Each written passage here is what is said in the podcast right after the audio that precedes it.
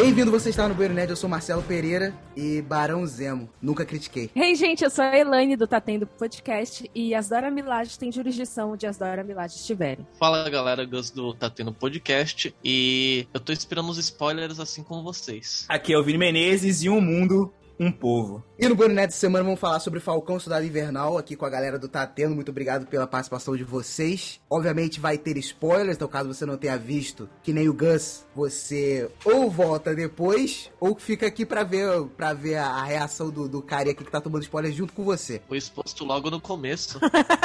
Você queria segredo? Vai ter segredo aqui não. Você é todo errado. Só alguns lembretes antes da gente começar. Primeiro, sugestão de tema ou feedback sobre esse programa. Arroba o Nerd no Instagram, o Nerd no Facebook, TikTok e @nerdgm.com. Obviamente, o link do último programa do Tá Tendo e do Instagram deles vão estar na descrição também. Lembrando, galera, que a gente tá aqui concorrendo ao Prêmio Best 2021, então dá uma força pra gente, vai ter o link aqui da votação. A gente tá correndo em duas categorias, de podcast e de melhor conteúdo de cinema, TV e streaming. Então, galera, a gente precisa de votação, porque mesmo que a gente não ganhe, se vocês ajudarem a gente vai estar ganhando visibilidade. E vem com a gente que o papo está muito bom.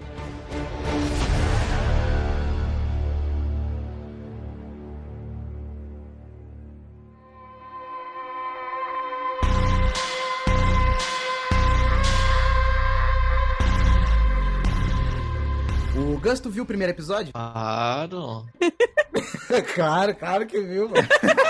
Gustavo, não me faz vergonha, Gustavo. Aquele começo foi bem maneiro, né? Maneiríssimo, cara. Nossa. A vinheta.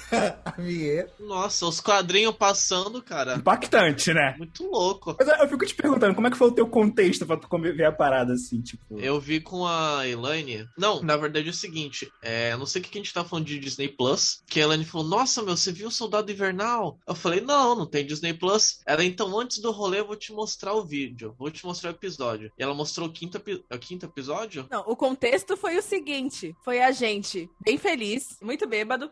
Tenho que te mostrar um negócio. Aí, mano, ela mostrou o episódio que já tem o Capitão América novo, que tem o Estrela Negra. Foi no episódio que Estrela Negra morreu, velho. Eu, tipo, apaixonei por ele no episódio inteiro, tá ligado? Aí chegando no final, ele morre. Por que você apaixonou por ele? Ele não era nada de... Não, velho. Nesse episódio eu gostei, pô. Pô, o maluco mó da hora. É porque a gente ficou com raiva dele porque era uma cópia descarada do Falcão, tá ligado? Não, mas realmente ele é um cara da hora.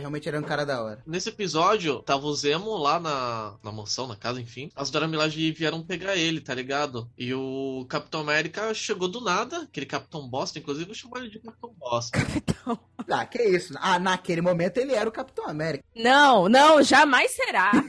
Aí, mano, ele tomou um pau das minas, velho. Um pau merecido. Elas tiraram o braço do Buck, velho. Eu nem sabia que dava pra tirar o braço do Buck, mano. Pô, aquele pau ali, não foi que elas deram uma surra nele, tipo uma surra física. Elas deram uma surra moral nele. Elas acabaram com a autoestima do cara. Quem não enxergou isso... não viu a série direito. Tudo bem que eu, pelo menos, não me lembro na série. Ele tem tudo de ruim, mas eu não me lembro de falas exclusivamente machistas dele na série. Mas foi uma surra mais que merecida. Todo mundo tava querendo dar essa surra. Eu acho que eu vou ser o advogado do diabo aqui, cara, porque eu nunca vi esse cara como um cara ruim. Essa foi a minha dúvida no final da série. Aquela última cena dele, tipo, felizão lá, que ele tinha conseguido outro emprego. Eu fiquei na dúvida, tipo, esse cara é um cara extremo. Ele simplesmente correu atrás do que ele queria, de uma maneira não tão certa, mas... eu acabei, tipo, entendendo ele que nem eu entendo o Thanos. Salvaguarda as proporções, claro. Mas o Thanos é um cara que fez coisas ruins, mas a gente meio que entende os meios dele. O John é simplesmente um cara extremamente traumatizado, que esteve em muitas guerras, fez coisas que não queria, por estar em clima de guerra, e agora ele tem, talvez, um pouco de síndrome do pânico, um pouco de outros transtornos mentais, e por não estar fazendo o acompanhamento que precisa, ele não sabe lidar com isso. E fez merda. E ele perdeu o melhor amigo dele, né, mano, na frente dele.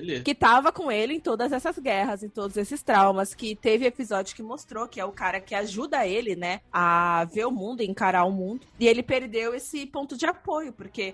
a esposa dele, que inclusive, em que momento vocês descobriram que ela era esposa dele? Só quando aquela mina aparece lá. No final quando falou, é. Eu esperava que ela fosse qualquer pessoa, menos a esposa dele. Mas o que acontece? Por que eu nunca vi ele até como uma pessoa ruim? Porque o que tava me incomodando nele era o fato dele ser um Capitão América. Porque eu tenho contexto do que é o Capitão América antes, entendeu? Mas tu via que, por mais que ele estivesse falhando miseravelmente, ele tava tentando ser um Capitão América. Ele tava tentando. O governo também não tem noção nenhuma, porque já que eles precisavam de um novo símbolo, eles podiam dar um herói que representasse tudo que eles quisessem representar, com outro nome, com outra roupa, com outra fala, com tudo novo. Não querer simplesmente recolocar o Capitão América. E me parece uma coisa bem governo mesmo, tá ligado? Eu super imagino um governo fazendo uma merda dessa. É porque o Capitão América é um símbolo. Mas eu acho que eu não via mais ele com vilão pelo meu contexto de quadrinho, que eu sabia quem é esse cara desde o começo. Eu sabia que era o John Walker, que ele é um agente americano, que é dos Vingadores. Ele não é um Vingador principal, ele é dos Vingadores bem B e C, o agente americano. E ele sempre nos quadrinhos foi um cara assim, meio que perde a cabeça, acaba fazendo mais merda. Mas ele é bom, tá ligado? Ele não é escroto. Pra mim ficou muito bem adaptado. Porque ele é o cara que às vezes sai da linha, assim, tá ligado? Ele é herói, mas ele tem uma linha que ele faz umas merdas, assim, igual ele fez. Uhum. Então eu achei que ficou muito boa a adaptação. A cena que chocou dele foi ele fazendo purê do maluco lá com o escudo. Ele acabou de ver o amigo dele morrer e ele foi lá, perdeu a linha e executou o criminoso. Eu tava falando isso ontem com a garota super nerd. Que, cara, qualquer policial faria a mesma coisa, tá ligado? A maioria deles. Eu acabei de ver meu parceiro morrer, eu tô armado, o cara tá aqui na minha frente, eu vou... Não, vem aqui, algema, você tem o direito de permanecer calado, tudo que... Pô, não, pá! Livra do corpo e acabou, tá ligado? Sabe o que mais me surpreendeu dessa história? Foi os Estados Unidos não terem coberto e apoiado. Isso me surpreendeu. Isso foi muito idealista do roteiro. Na real, os Estados Unidos super iam abraçar e falar, a gente tá lutando contra o terrorismo, porque é isso que eles fazem de verdade. Então, é que eu acho que eles não fizeram isso porque a Marvel não queria ter a mesma pegada do The Boys. A Marvel quis ter aquele negócio de, vamos ser diferente, porque o Capitão Pátria é a cópia na cara de Capitão América e Superman, né? Tá na cara ali, esfregado. E a Disney não apoiaria um negócio desses, né? Exatamente. Os Estados Unidos sim, o governo sim, mas a Disney não. Então eles têm que passar, no final de tudo, uma mensagem positiva. A Disney criou um governo ideal. É, lembrando que é um governo desse contexto, tipo assim, sumiu metade da humanidade, voltou outra galera. Então, tipo assim, é um governo, tipo... É, desbalanceado. Meio esquisito, tá ligado? Não, mas nessa, na real, o Blip dá um contexto, na minha visão, de retorno à vida depois da Segunda Guerra. Vocês acham que os Estados Unidos não ia montar em cima do mundo de novo? Numa coisa de blip? Não ia dar um tipo de salvador? Nós ainda temos recursos, vocês, o mundo todo é nosso, vão poder se refugiar com a gente? Essa era a pauta da garota, não era? Foi essa visão que ela deu a entender e eu acredito super nela. Os apátridas vão ser meio que a nova Hydra, né? Acabou os apátridas. Acabou, morreram todos. Não morreram todos. Eles mataram o resto? Morreram todos os super soldados. Dane-se quem sobrou. Não morreram. Eu tenho certeza que aquela explosão foi pra eles fugirem. Eles não morreram. O cara falou lá todos um povo, somos um povo. Falou no final pra eles e teve a explosão. Eles não morreram. Sem corpo não tem morte. Tu não viu o Barão Zemo comemorando na cadeia? Mas ele tem as notícias de que acabou. Ele não sabe o que de fato aconteceu. Ele não é do rolê. Ninguém dá informação privilegiada pra ele. Tu acha que seria um plot meio merda? Eu acho que é super previsível. Se aquela galera tivesse viva, de alguma forma ia mostrar pra deixar claro, porque a galera é muito B e C pra gente descobrir, nossa, depois que essa galera sobreviveu. Não faz o menor sentido. Mas aí pode ser que depois eles sejam recrutados por outro grupo como soldados. Não duvido que isso aconteça. Mas eles não morreram não. Sem corpo não tem morte. O que eu entendi, porque eles morreram e que isso era tudo, era os Estados Unidos fazendo o que eles fazem de melhor, que é passar da linha e fazer merda pra querer ajeitar alguma situação. Então, tipo, a gente tem um contexto histórico, várias vezes que eles fizeram isso. Recentemente, porque a gente viu os filmes do Oscar, os Estados Unidos o FBI fez isso com os Panteras Negras. Passaram da linha do que estavam fazendo pra acabar com o movimento dos Panteras Negras. Então, eu acho que foi meio que isso, o governo dos Estados Unidos passando da linha ali, matando pessoas que eles viam como inimigos. E o ideal, pra mim, dos apátridas ainda existe. O que eu entendo é que isso, o ideal ainda existe. Eles não morreram. Porque mesmo que o governo tenha dado a ordem, nem todos os guardas ali presentes eram contra os apátridas. Não, sinceramente, eu também não entendi aquele cara falar... um povo e depois matar. Então, não ia, aquele cara não ia falar isso de graça. Os caras estão vivos, os caras estão vivos. A explosão foi pra eles fugirem. Não duvido nada do próprio Mercador do Poder contratar eles. Não ia falar disso. Não duvido. Nossa, eu queria falar sobre isso. Que merda. Esse bagulho do Mercador do Poder foi ridículo. Aliás, isso já tava claro. Não, tava. Eu descobri isso quando lá atrás, eu até mencionei com meus irmãos. Só que eu meio que não queria aceitar, porque o background da personagem não justifica uma merda dessa. É a Sharon Carter, mano. Mano, eu achei que tava tão legal ela só ser uma contrabandista de arte, sabe? Tava mó legal isso. Ela ser o Mercador do Poder, já não sei. Ela não vai ser vilã. Ponto. Isso não vai mudar. Claro que vai, vender uma pra terrorista. Terrorista de verdade, né? Terrorista tipo a garota, não. Terrorista é terrorista mesmo. Não, vamos lá de novo. Marvel, a Disney, tudo são americanos. O que os americanos fazem? Eles são os heróis na visão deles e eles dão armas pra todas as guerras, pra todos os lados. Na visão deles, eles não são vilões. A Sharon também não vai ser. Eu acho que ela vai ser a nova fonte de renda dos Vingadores. Não, nossa, nada a ver. Que fonte de renda? Que... Eu não acho que ela vai ser vilã. Elaine, você fumou alguma coisa antes da gente começar a gravar, Elaine? Que brisa muito louca. Presta atenção. Isso é regra de quadrinho. Nenhum herói se chama Mercador do Poder.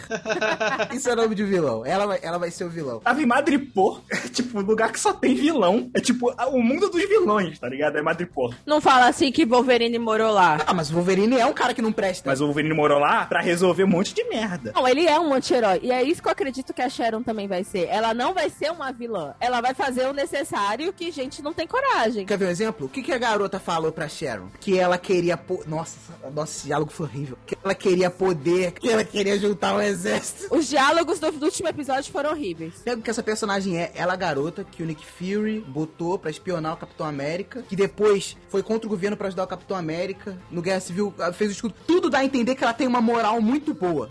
Mesmo contra o país, ela faz o que é certo. Aí, beleza, pula-se alguns anos, ela tá lá sozinha e, porra, ela é dona de uma máfia inteira em Madripoor. Ela tá se sentindo traída. Beleza, mas ela tem planos maquiavélicos, cara. Juntar poder, juntar exércitos, juntar super soldados. Não consigo ver a Sharon assim, não consigo. Uma coisa que, sinceramente, eu não entendi. Por que que ela tava caçada? Eu fiquei assim, cara, por que que essa mina tá caçada, velho? Isso aí são reflexos do Guerra Civil. Beleza, mas todo mundo foi perdoado, menos ela. Gavião Arqueiro, o próprio Falcão, Soldado Invernal. Essa galera toda caçada, tá tudo no mesmo balaio que ela. Cara, se o Soldado Invernal foi perdoado, ela só roubou o escudo, meu irmão. O Soldado Invernal, ele explodiu a ONU e matou um rei. O rei Chaka. Ela roubou um escudo, pô, nunca mais pôde voltar pro país, tá ligado? Não faz sentido nenhum. Isso aí foi uma parte fraca do roteiro. Fora que acontece, ainda fala que o escudo nem é propriedade do governo americano, né? Nem é propriedade do governo, ainda tem isso ainda. Eles ainda mandam que o escudo nem é. Somos parceiros. Colegas de trabalho. Não necessariamente como uma equipe. Não, mas a gente tá bem na fila. Zemo, pra mim, cara, ele é excelente personagem, tá muito bom. E eu queria que ele fosse o vilão final da série, o vilão. Ele já saiu do local de vilão. Ele ainda não morreu, ele ainda vai aparecer em algum momento e agora ele vai ser tipo um anti-herói, uma solução de roteiro, qualquer coisa do tipo. Eu vou xingar a Marvel até a 10ª geração se eles botarem o Zemo pra ser um anti-herói. Porque é como pegar o Caveira Vermelha e botar como um anti-herói. Não é, velho. Quem dança daquele jeito, quem tem aquele swing, não pode ser vilão. O Barão Zemo era dos Thunderbolts, cara. Foi, é verdade. Tem uma inclinação mais, de boa. Só que na série, introduziu que ele odeia super-humano. É, e aí? Eu acho que vilão já não cabe mais, tá ligado? Mas aí é a parada, porque herói também não. Ele vai ser um cara neutro. Não, vai ser um cara neutro. Ele vai ajudar os heróis em certos momentos, mas não vai ser herói. Vai ser só por algum interesse dele, com certeza. É, ele vai ser tipo um nômade, tá ligado?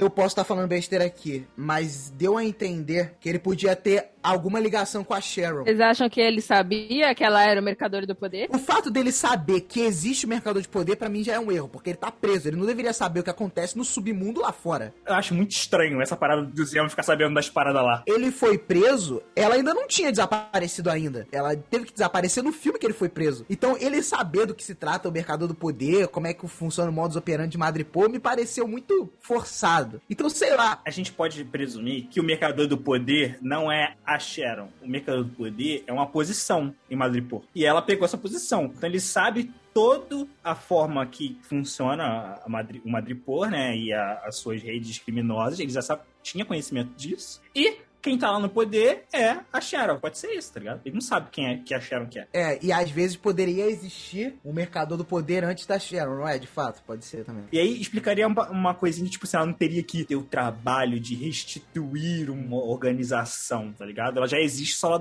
tomou o poder, né? Aí é parada também. A garota Super Nerd, ontem ela apresentou pra gente uma teoria de que ela pode ser um Screw. Porra, todo mundo agora é um Screw. Vai ter uma série no futuro chamada Invasão Secreta que vai contar essa história dos Screws disfarçados em posições chaves e tentando tomar o poder, entendeu? Ai, eu voto não pela Invasão Secreta, eu não quero essa série. Ninguém quer. O cara que botou o John Walker na posição de Capitão América era um Screw. E era tudo um plano pra acabar com o Capitão América nos Estados Unidos, tá ligado? Com a imagem dele. Eu já não gosto de nada que seja sobre histórias fora da Terra, com foguetes e alienígenas. Já não gosto. Peraí, tu não gosta de Guardiões, não? Não gosto. Não gosto de Guerra nas Estrelas. Não gosto de A Origem. Peraí, por que tu não gosta de A Origem? Tem a ver. Não é A Origem que tem espaço? Não, é Interestelar, é Interestelar. Isso, esse daí. A Origem. Somos parceiros. Colegas de trabalho. Não necessariamente como uma equipe. Não, mas a gente tá bem na fila. Vocês ficaram tristes de não ter aparecido o velho Steve Rogers? Porque eu fiquei. Eu não esperava que ele aparecesse, não. Então, de boa. É. Só eu que tava esperando ele. Ele não falou que não ia mais fazer? Foi uma surpresa o velho super soldado, o... Isaiah lá. Ah, foi. Esse eu não esperava, não vi em nenhum lugar. Na verdade, eu dei uma desapegada também de ver YouTube de filme, então não tava sabendo de nada. Pra mim, tudo foi inesperado. E foi bom assim, acredita? Acredita que ainda dá pra ver as coisas assim? Ainda dá. É, eu não vi teoria durante também, eu só assisti. Eu não sabia nada também, exatamente. Você ainda não sabe nada, Lucas, você não viu.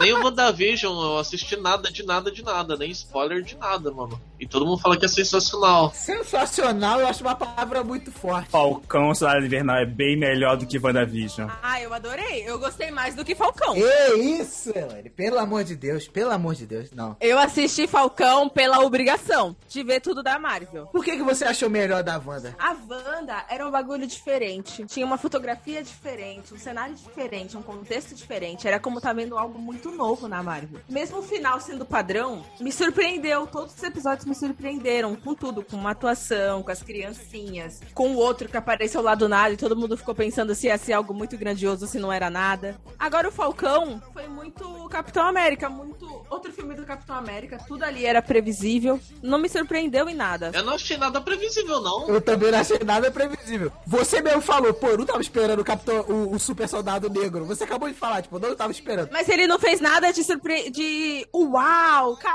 explodiu minha mente. Nada, em nenhum momento. Que isso, velho? Ele contando lá, mano. Ele contando que era, os caras falavam que era vacina pra tétano e era o soro, velho. Quando ele tem aquela conversa com o Falcão, caguei. Discurso final do Falcão. Caguei também. Nada me tocou, não me tocou, velho. Eu recebi várias mensagens de amigos chorando, assistindo. Eu assisti faz 40 minutos isso, então me tocou.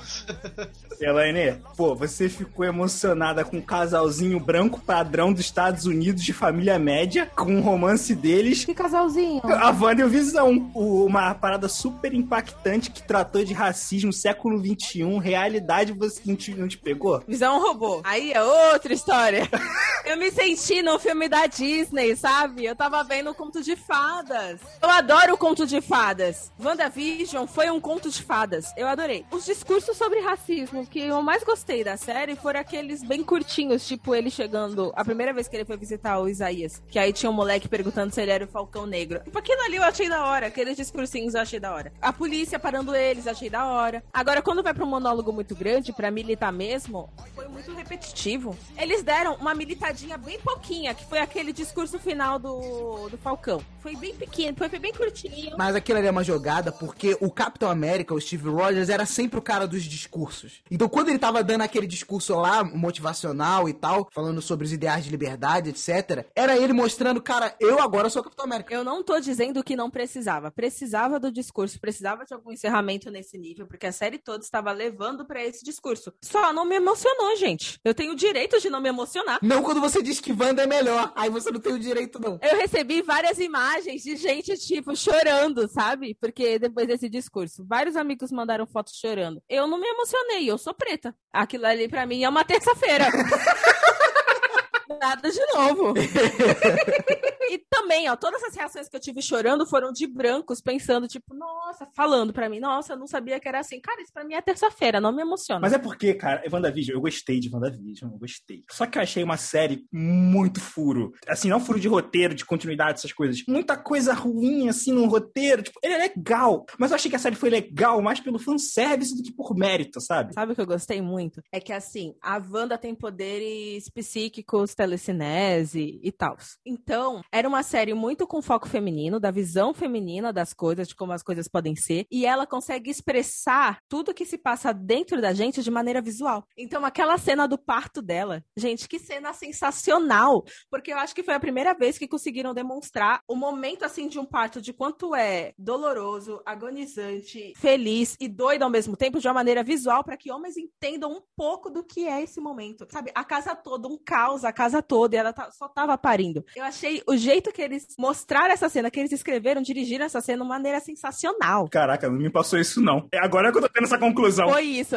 Eu não vi essa conclusão em nenhum lugar. Mas toda vez que você vê que ela enlouquece, que mostra tipo mó auê visual, são coisas que a gente sente quando passa por uma situação parecida, só que estão trazendo não só na atuação dela, estão trazendo com tudo ao redor, porque ela não consegue segurar essas coisas só dentro dela, como a gente consegue porque nós somos insignificantes. E ela não. Eu achei tudo isso, sabe, sensacional. Não tem essa de você falar que você não entendeu o que ela quis dizer. Cara, você tá vendo tudo que ela quis dizer e como tudo tá mexendo com ela. Essa nova forma de linguagem, de emoções, eu achei sensacional. E eu espero que continue em outros momentos que forem mostrar ela. Porque, nossa, amei demais, velho. Então, mas isso que você tá falando são pontos positivos da série, mas é porque você tá ignorando todo o resto, né? É tipo Visão branco, que foi embora. Homem sendo homem. Vi nada diferente também. Na visão da Elaine, que ele acordou, tomou a consciência que era o Visão, só que ele percebeu, caraca, tem duas crianças. Foi embora.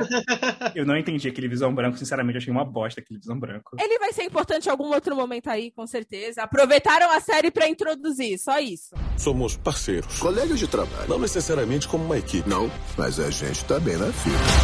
Quem dirigiu o Falcão Cidade Invernal foi uma diretora, a Carrie Scogland. E eu achei isso muito da hora, porque, tipo, é uma diretora gravando série de ação, tá ligado? E de alto nível. Eu acho isso primeiro, quem fica falando que mulher não sabe filmar ação. Sabe. Gente, aquela luta do Falcão e do Bucky contra o John pra tirar o escudo. Eu fiquei, tipo, na ponta do sofá naquela cena, velho. A Disney realmente deixou eles fazerem o que quiserem. Porque a cena do escudo com sangue. Exatamente. O escudo sangrando foi bem surpreendente. Padrão Disney. E quebraram o braço do cara de uma maneira gráfica, de uma maneira feia. O Falcão deu um chute na coluna do cara, com o impulso lá do foguetinho dele. E eu achei que o Falcão ia morrer nessa hora, porque era um humano comum contra um super soldado. Eu achei que ele fosse morrer. E falando em humano comum, não engulo ele salvando a van. Peraí, os bagulhinhos veio, pô. Nenhum jatinho, não. Ele tem o jato, cara, tem as asas lá. Mas o jato, ele foi construído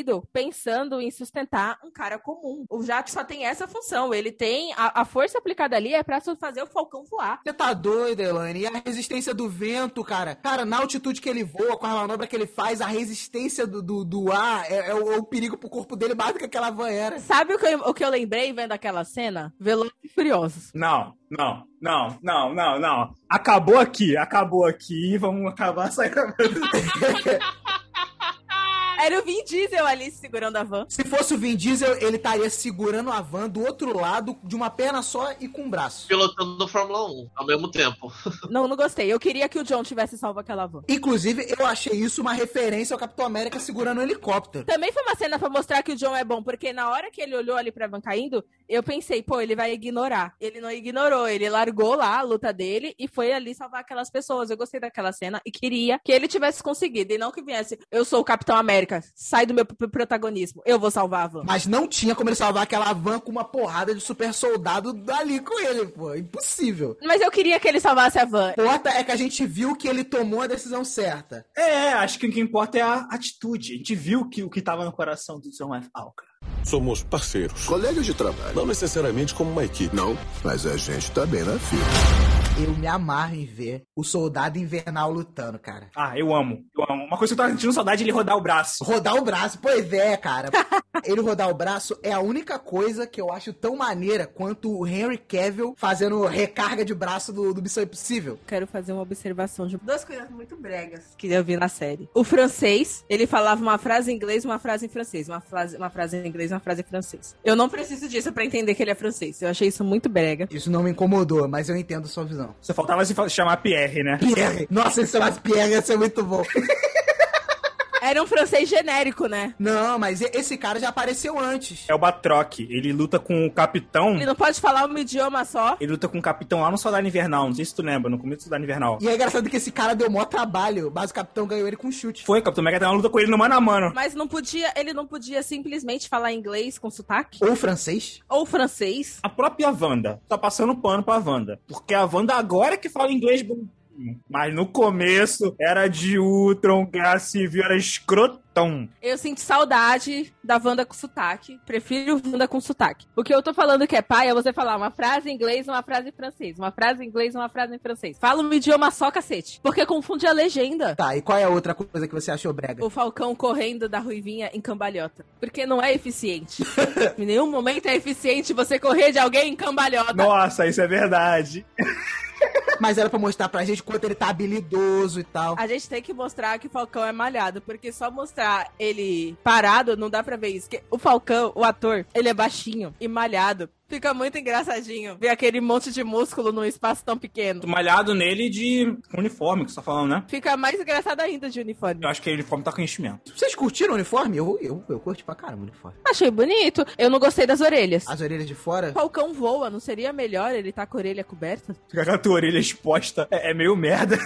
Ficou feio e acho que não é funcional também. E ele também, ele usa o comunicador. E se o comunicador cai? Meu fone cai toda hora. E se o comunicador cai com ele voando? Comunicador em filme da Marvel, ele tá muito dentro do ouvido, porque você nunca vê. Tem um filme, não lembro qual, que dá pra ver no Capitão América. Ele é um comunicador begezinho, sabe? Da cor da pele dele, que tampa o buraco da orelha. Dá pra ver sim. É um fone Bluetooth, que não tem tipo... Sabe aqueles fones que seguram a orelha toda, assim, por trás? O comunicador deles não tem isso. Então, ele voando com aquele comunicadorzinho e ainda sem tapar a orelha, ele vai perder o comunicador em qualquer batalha. Andando, ele vai perder. Ele usando o escudo pra tirar o cara do helicóptero foi um combo maneiro. Taca o escudo, bate e volta.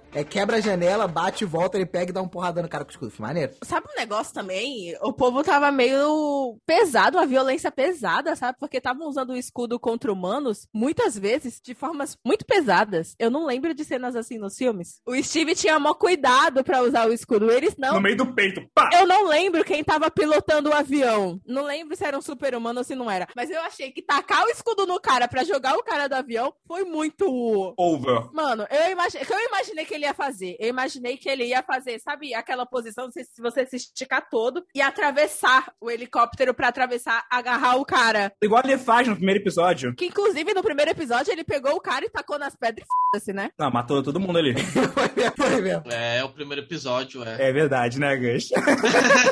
O Homem-Aranha fez essa observação lá no Guerra Civil, que aquele escudo, ele desobedece total a lei da física. O cara ataca aquele escudo na velocidade do cacete, corta a madeira, corta a parede. Aí, quando o escudo tá voltando pra você, eu vou ser sério, eu não vou tentar pegar. Eu não vou pegar, é. E eu, assim, ele não só tem que arrancar o braço, como ele não é reto. Ele tem uma leve curvinha. Então, se eu não pegar ele direito, eu tô uma porrada que eu não vou esquecer nunca mais. Ó, o quinto episódio que mostra o treino, né? Dele treinando pra pegar o escudo. Cada vez que ele ia segurar o escudo de volta, me dava uma aflição. Porque, mano, ele ia perder esse braço nesse treino. Ele tinha que se machucar treinando. O escudo é meio boleado, né? Ele não é reto, né? Ele tem essa quedinha. E vamos pensar que no meio do escudo tem a parte pra enfiar a mão. E ele só é de um lado do escudo, né? Como é que ele acerta aquela merda quando tá rodando? Ele faz isso várias vezes. Tem vezes que ele pega, mas tem vezes que ele encaixa o escudo rodando na mão. Cara, é uma parada... Ele tem que ser um super-humano pra conseguir fazer aquilo ali. Que é na moral. Por isso que a gente entendia como é que o capitão fazia, né? O capitão super soldado. O capitão pegava na mão mesmo às vezes. No caso do capitão, qualquer desculpa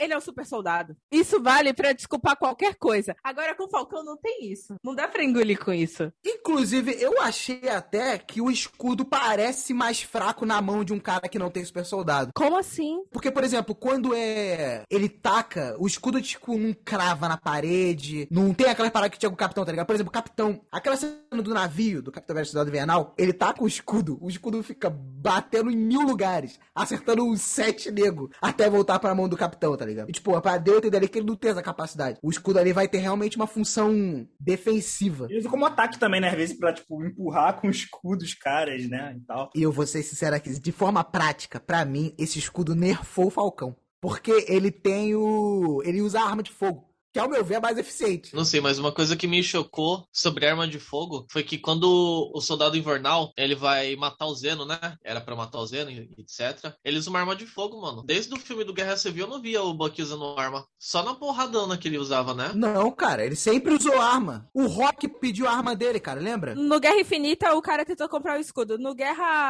Ultimato ele também tava com uma metralhadora ali no meio da guerra. Sei lá que arma era. Não lembrava. Somos parceiros. Colegas de trabalho.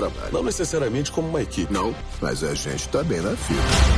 Eu gostei do arco dele com aquele sinozinho, cara. Foi bonito, foi bonito. Achei maneiro, porque é uma situação pesada. Ele tentando flertar com a mina. Eu fiquei triste por ele, porque eu tava com esperança com ele. Ele conseguiu alguma coisa que ela foi tão maneira com ele. Ela foi tão show de bola. Vocês lembram que fizeram um curta do Tony com o Hulk, do Hulk sendo o psicólogo dele? Isso é a cena pós-crédito do Homem de Ferro 3. É quase um curta, ela é mais longuinha. Eu já vi aquela cena, tipo, mais longa. Podiam fazer um curta do Buck tendo um encontro, velho. Eu queria que ele conseguisse dar um beijo. A irmã do Falcão. Talvez a gente veja isso no futuro. Cara, porque, por exemplo, não sei se todo mundo percebeu que quando acaba a série, acaba com um novo nome, né? Ela, em vez de acabar com o Falcão e o Soldado Invernal, ela termina com Capitão América e o Soldado Invernal. Eu vi o Lobo Branco já também. Não sei se foi dos fãs, mas eu gostaria que fosse assim, porque ele não é mais o Soldado Invernal, né? Ele passa a série toda tentando dizer que ele não é mais isso. Tanto é que ele parou, ele tá usando menos arma agora, ele tá sendo menos letal, ele não tá lutando pra matar. Porque, sinceramente, eu acho meio chato. Ele era legal, mano, metendo porradão. Mas que sentido ia ter a redenção do cara se ele continuasse a mesma coisa, pô? Ele tá falando de maneiro. Ele era muito maneiro. Mas eu também acho que nisso ele não tá lutando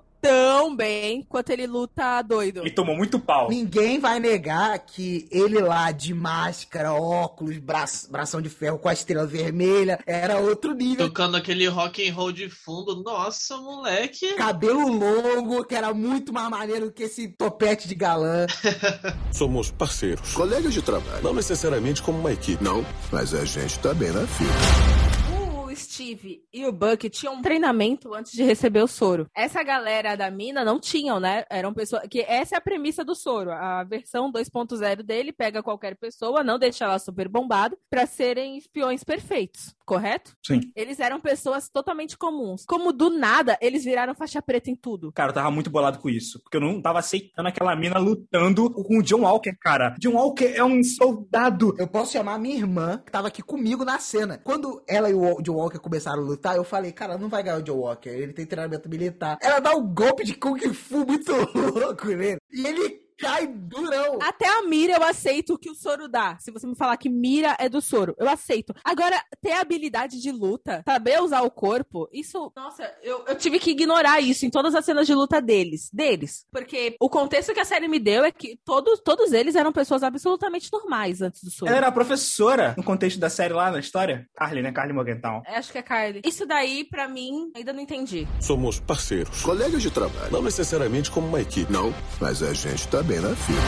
Vocês acham que faltou, sei lá, alguma outra participação de filme? Sei lá, tipo, Nick Fury, alguém assim? Ah, você acha que faltou Steve Rogers, né? Pra mim, faltou Steve Rogers, total. Não sei nem como é que tu chegou a sonhar isso. Eu tô falando isso, mas eu esqueci. Teve aquela participação especial no primeiro episódio. O Máquina de Combate, cara, ele aparece no primeiro episódio. Ah, é? Negas, não foi maneira a participação dele, Gas? Foi maneira no primeiro episódio, foi. Foi maneiro pra caramba. Mas ele não fez nada, ele só foi lá pra mandar o papo de pô, isso aí. Participação maneira foram as Dora Milaje. Elas são uma força militar de Wakanda, então eu discordo que elas têm jurisdição em qualquer lugar. Mas aquela frase foi sensacional. Não, foi não. A luta foi sensacional. É que eles usaram essa frase muito mais num contexto feminista do que qualquer outra coisa. Mas jurisdição não é feminismo, é governo. Então não, tá errado. A frase tá errada. Podia ter sido outra coisa. Como eu tinha interpretado essa cena, elas iam falar o quê? Tipo assim, cara, a gente vai levar o maluco. Você vai contar pra quem que guerreiras wakandanas que lutam pra cacete encheu vocês na porrada e levou o cara? Ninguém vai falar isso pra ninguém. Imagina ela olhando no fundo do olho do John Walker e falando, me impeça. E pronto, começa a porradaria. E ele engoliu o orgulho, né? Ele fala, tipo, elas nem eram super soldados. Vocês sabiam que era possível tirar o braço robótico do Bucky? Não. Foi os wakandanos que criaram. É por isso. Mas eu achei que ia ser mais cirúrgico pra tirar. Eles devem ter colocado, tipo, um bagulho, sei lá por quê, né? Às vezes pra segurar eles. Ela deu uma de mestre Hugo, hein? É um botão, não é um ponto de pressão. Olha, mas uma coisa que eu não esperava. E ele entregando o Zemo pra ela, foi bem maneiro essa cena. O Falcão, o Soldado Invernal não matando eles até. Porque ele deu meio que uma perdoada no Zemo ali, tá ligado? Tipo, porra, esse cara ajudou a gente com uma boa vontade. Eu odeio esse cara, mas ele realmente ajudou a gente com uma boa vontade. Eu pensei que ele ia atrair ele, que eles iam querer ter algum plano mirabolante por trás, mas não, ele foi totalmente sincero. E foi totalmente aberto à proposta. Vocês me tiraram pra isso, eu fui, ajudei vocês e beleza, tô voltando a fazer o quê? Mas uma coisa que surpreendeu todo mundo, né? Porque todo mundo achava que ele ia ter um plano mirabolante que no final das contas ia dar uma reviravolta e ele ficou sovão. Eu nunca achei isso. Eu sempre achei que o Zemo era um cara bom com métodos ruins. Eu acho que você fez a expectativa errada e acabou dando certo. Porque não é isso que era pra você pensar, tá ligado? Tipo, não, que base que você chegou nisso. Mas no Guerra Civil é isso. No Guerra Civil ele tava puto porque mataram a família dele. Cara, tu não acha que isso é motivo suficiente pra um cara ficar puto? Eu até acho um motivo suficiente pra ele ficar bolado. Mas o que ele fez, eu acho que foi um feito muito grande. Por um carinha. Achei justo, achei inteligente. Porque ele sempre soube que ele não tinha capacidade de dar conta desses caras. Inteligente é... Mas tu não acha que, tipo assim, foi demais? Não acho. Acho justo. Foi muito demais, tá ligado? O cara... Aquele cara, ele desmantelou os Vingadores. Ah, cara, que é filme, né? Como dizia meu avô, no cinema norte-americano tudo é possível. Teu avô é bem culto, hein? Caraca. Eu era Team Zemo. Caraca, era Team Zemo. Eu nem sabia que existisse lá. Existe. E tá certo. Eu achava ele só por aquele filme um personagem muito fraco. Agora, com a série, eu passei a gostar mais dele. Deram um retcon nele. Porque, assim, a gente conhece o Barão Zemo. O Barão Zemo, pra gente, é um cara muito sinistro. Ele é um dos líderes da Hydra, tá ligado? Abaixo do Caveira Vermelha. É, por isso que ele chama Barão Zemo. O que não faz sentido nenhum nos filmes. Não tem como fazer isso nos filmes. Mas aí, nos filmes eles deram retcon, porque ele era só um soldado no Guerra Civil, com o nome de Zemo, que era muito merda. Era só mais fácil criar um outro cara, em vez de chamar esse cara de Zemo. Por que chamar ele de Zemo? Aí, se você for ver no Falcão Cidade Invernal, eles deram retcon de que ele era rico, ele era um barão, ele era o Barão Zemo, e... Ele se envolveu quis ir pra guerra, perdeu a família e quis se vingar. Somos parceiros. Colegas de trabalho. Não necessariamente como uma equipe. Não, mas a gente tá bem na fita. Na hora que o Zemo coloca a máscara e vai lá no meio dos containers lutar. Que cena maravilhosa! Eu achei tosco. Quê? Porque a cena é muito tosca. Ele bota a máscara, dá um tiro e depois tira a máscara. É. Eu acho que só não precisava ter mostrado ele botando a máscara, porque ficou uma cena muito engraçada. Bota, atira e tira. Não teve motivo, porque não tem porque ele esconder o rosto. Tava mostrando o rosto até agora. Foi fanservice mesmo. Foi muito fanservice, né? Foi só pra tirar foto. Foi pra ter motivo pra tirar foto dele com máscara. Uma coisa que eu tava falando do outro. Eu seria um péssimo super-herói, porque, cara, quando eles acharam o maluco que fez o soro do super soldado, na hora eu pensei, cara, tem que matar esse cara. Esse cara é um perigo, velho. Esse cara não pode ficar vivo. E o Falcão e o Soldado Invernal iam deixar o cara vivo. O Barão Zemo foi... Pau! Deu um tirão no cara. E agora que a gente sabe que a Sharon era o Mercador do Poder, provavelmente ela queria aquele cara vivo. Ela queria esse cara vivo. É, ela ia pegar o cara. O Zemo acabou salvando muito a parada ali. Ele nem sabe que ele foi um grande herói. Quer dizer, ele meio que sabe, né? ele sabe. Pô, naquela cena que ele tava com a Karli sozinho e ela derruba todos os frascos na frente dele, foi uma cena que eu fiquei, ele vai pegar ou ele vai destruir? O correto é ele destruir. Faz sentido com ele destruir. Mas, tipo, tá muito fácil, entendeu? Imagina, do nada joga uma mala de dinheiro na tua frente. Tu cata o dinheiro e corre, ou tu devolve. Foi esse o sentido da série. Não, ele destruiu. Eu falei, esse cara é íntegro. Ele é muito convicto. Ele me ganhou ali. O problema é que quando sobrou aquele único frasquinho, eu falei, putz... Quem vai pegar esse frasco aí? Óbvio que o John Walker ia pegar aquilo ali. Inclusive, foi muito maneira a reflexão lá que ele tem com o amigo. Tipo, pô, não tem medo disso te mudar e tal. Ele fala, tipo assim, não, o poder só revela o que a pessoa é de verdade, tá ligado? Se tu for um babaca, se você sempre se finge de não ser babaca, quando tu bebe, tu se revela o babaca que você é. Tu é um babaca. O Vinícius é aquele cara que bebeu, sei lá, algumas garrafinhas e já tá, tipo assim, cara... você sabe que eu te amo, sabe? Eu faço o papel babaca e quando eu bebo, eu fico muito amoroso. É porque eu fico me podando, entendeu? Oh, meu Deus. Bebida é poder. Esse é o objetivo do... Essa era a lição da série. Não bebam. Somos parceiros. Colegas de trabalho. Não necessariamente como uma equipe. Não, mas a gente tá bem na fila. Não, legal que tem uma cena que a menina fala lá, eu não aguento mais a gente não passar um dia sem perder ninguém, e a gente não faz nada além do normal. Eu fiquei, como não faz nada além do normal, mano? Vocês metem pô em todo mundo, irmão. Pô, pior que deu uma pena da garota. Dava pra entender bem qual era a parada dela, entendeu? Que ela não tinha intenção de ser ruim. Ela foi se perdendo, ela foi ficando mais radical. É, a ideia dela não era errada. Ela é tipo os nossos guerrilheiros na ditadura militar. Fizeram coisas duvidosas, mas por um ideal que todo mundo concorda. Não, é um ideal muito merda. O ideal dela era que ninguém fosse jogado na rua. Beleza, eu não tô de acordo do ideal dela, eu só não quero comparar com o ideal dos guerrilheiros. Era um ideal humanitário. Não, os guerrilheiros eram tão merda. Eles mataram uma galera, mas eles eram contra a ditadura. Você tá ligado que os guerrilheiros é a galera que tá no poder hoje, né? É a galera que tá no poder. Eu ouvi o episódio de vocês sobre qual era o tema, momentos que mudaram a história, ou algo assim, que vocês falaram que na verdade toda a ditadura militar era uma guerra contra adolescentes. Eram jovens. Era meio que jovens que nunca iam tomar o Brasil de verdade, que era um exagero do cacete. E aí eles ficaram com muito medo e foram matar a barata com bazuca. Eu nunca tinha visto por esse lado, e quando vocês falaram, mano, eu tava andando, eu do nada parei assim na rua e falei, é isso. Obrigado. Você acha realmente que aquele grupo ia tomar Brasília, tá ligado? E a Karli era isso, a Karli era uma adolescente, ferida, sem limite. O lance é que os ideais da Karli, você conseguia entender que eram bem intencionados. Os guerrilheiros também. Não eram. Porque por mais que fosse um exagero do governo militar, como eles fizeram, a verdade é que aqueles caras realmente achavam que eles iam implantar o comunismo aqui, tá ligado? Os caras pegaram Cuba e falaram, porra, a gente pode fazer isso aqui. E a Karli também achava que ela ia mudar o mundo. Mas ela também era burra. Tipo assim, por mais que ela fosse bem intencionada, matar aquele bando de político lá ia resolver o problema dela? Não. Mas é gostoso. Ia ser uma guerra pra vida toda. Ela ia morrer nessa mesma batalha. Na ditadura, matar militar ia resolver? Não, mas era gostoso. É, os militares precisavam mesmo de matar militante, de matar guerrilheiro. Eles pensavam a mesma coisa. Gente, onde é que esse episódio tá indo? Eu acho um pouco diferente, porque assim, pra mim, a minha visão dessa época é que tava todo mundo errado.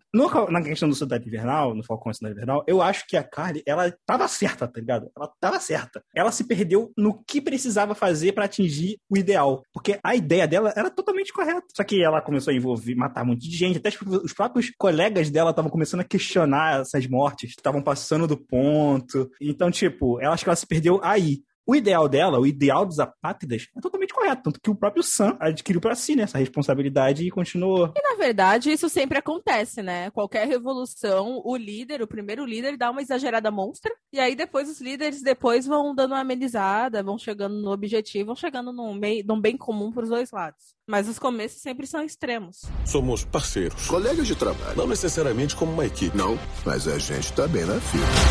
Pra mim, super positivo e 1000 vezes melhor do que Wanda e Visão. Positivo e positivo pra c****. Você primeiro tem que assistir a série inteira, né? Isso é porque ele viu o episódio. Cara... Não, você teve a cara de pau de participar de um cast sobre a série sem ver a série, cara. Eu sou um público. Não, ele viu o final da série e falou, tá bom. Ele viu 2/6 do episódio e tá aqui opinando, tipo assim, não. Maravilhoso. É quando a gente tava lá conversando sobre o tema, aí eu gancho. Cara, a série tá fenomenal! Que pauta é essa? Se eu tô preparadíssimo pra falar. A gente tinha acabado de assistir e eu tava loucaço. Quando você assistir a série, você vai ouvir o programa e você vai pensar, pô, podia ter falado isso, podia ter falado aquilo, eu falei merda pra caraca. Essa série só me deu mais expectativa ainda pra série do Loki, que é a próxima que a gente vai ver. Falta um mês ainda, né? Essa vai demorar. Vai ter série do Loki? Da hora. Oh, nunca mais eles vão chamar a gente, velho. Tu tá acabando com a gente. Então, esse foi o Buri Nerd dessa semana. Muito obrigado pela sua audiência. Agradecemos muito a participação do Tá Tendo Podcast. Valeu. Obrigado pelo convite. Segue a gente também lá nas redes sociais, no Twitter e no Instagram, @tatendopodcast. Se quiser deixar um recado, mandar um e-mail, qualquer coisa, tatendo.pod@gmail.com. E caso você queira mandar um feedback ou mensagem sobre esse programa, Bora Nerd lá, @Bora Nerd no Instagram, todas as outras redes sociais, TikTok, Facebook, etc. Tudo aqui na descrição. Não esquece de votar na gente lá no iBest. Vai ter 2 links aqui, porque é 2 categorias de melhor podcast e melhor conteúdo de cinema e streaming TV. Então, vá lá, vota na gente e volte sempre nesse bueiro, gente. Tchau, tchau. Obrigadão.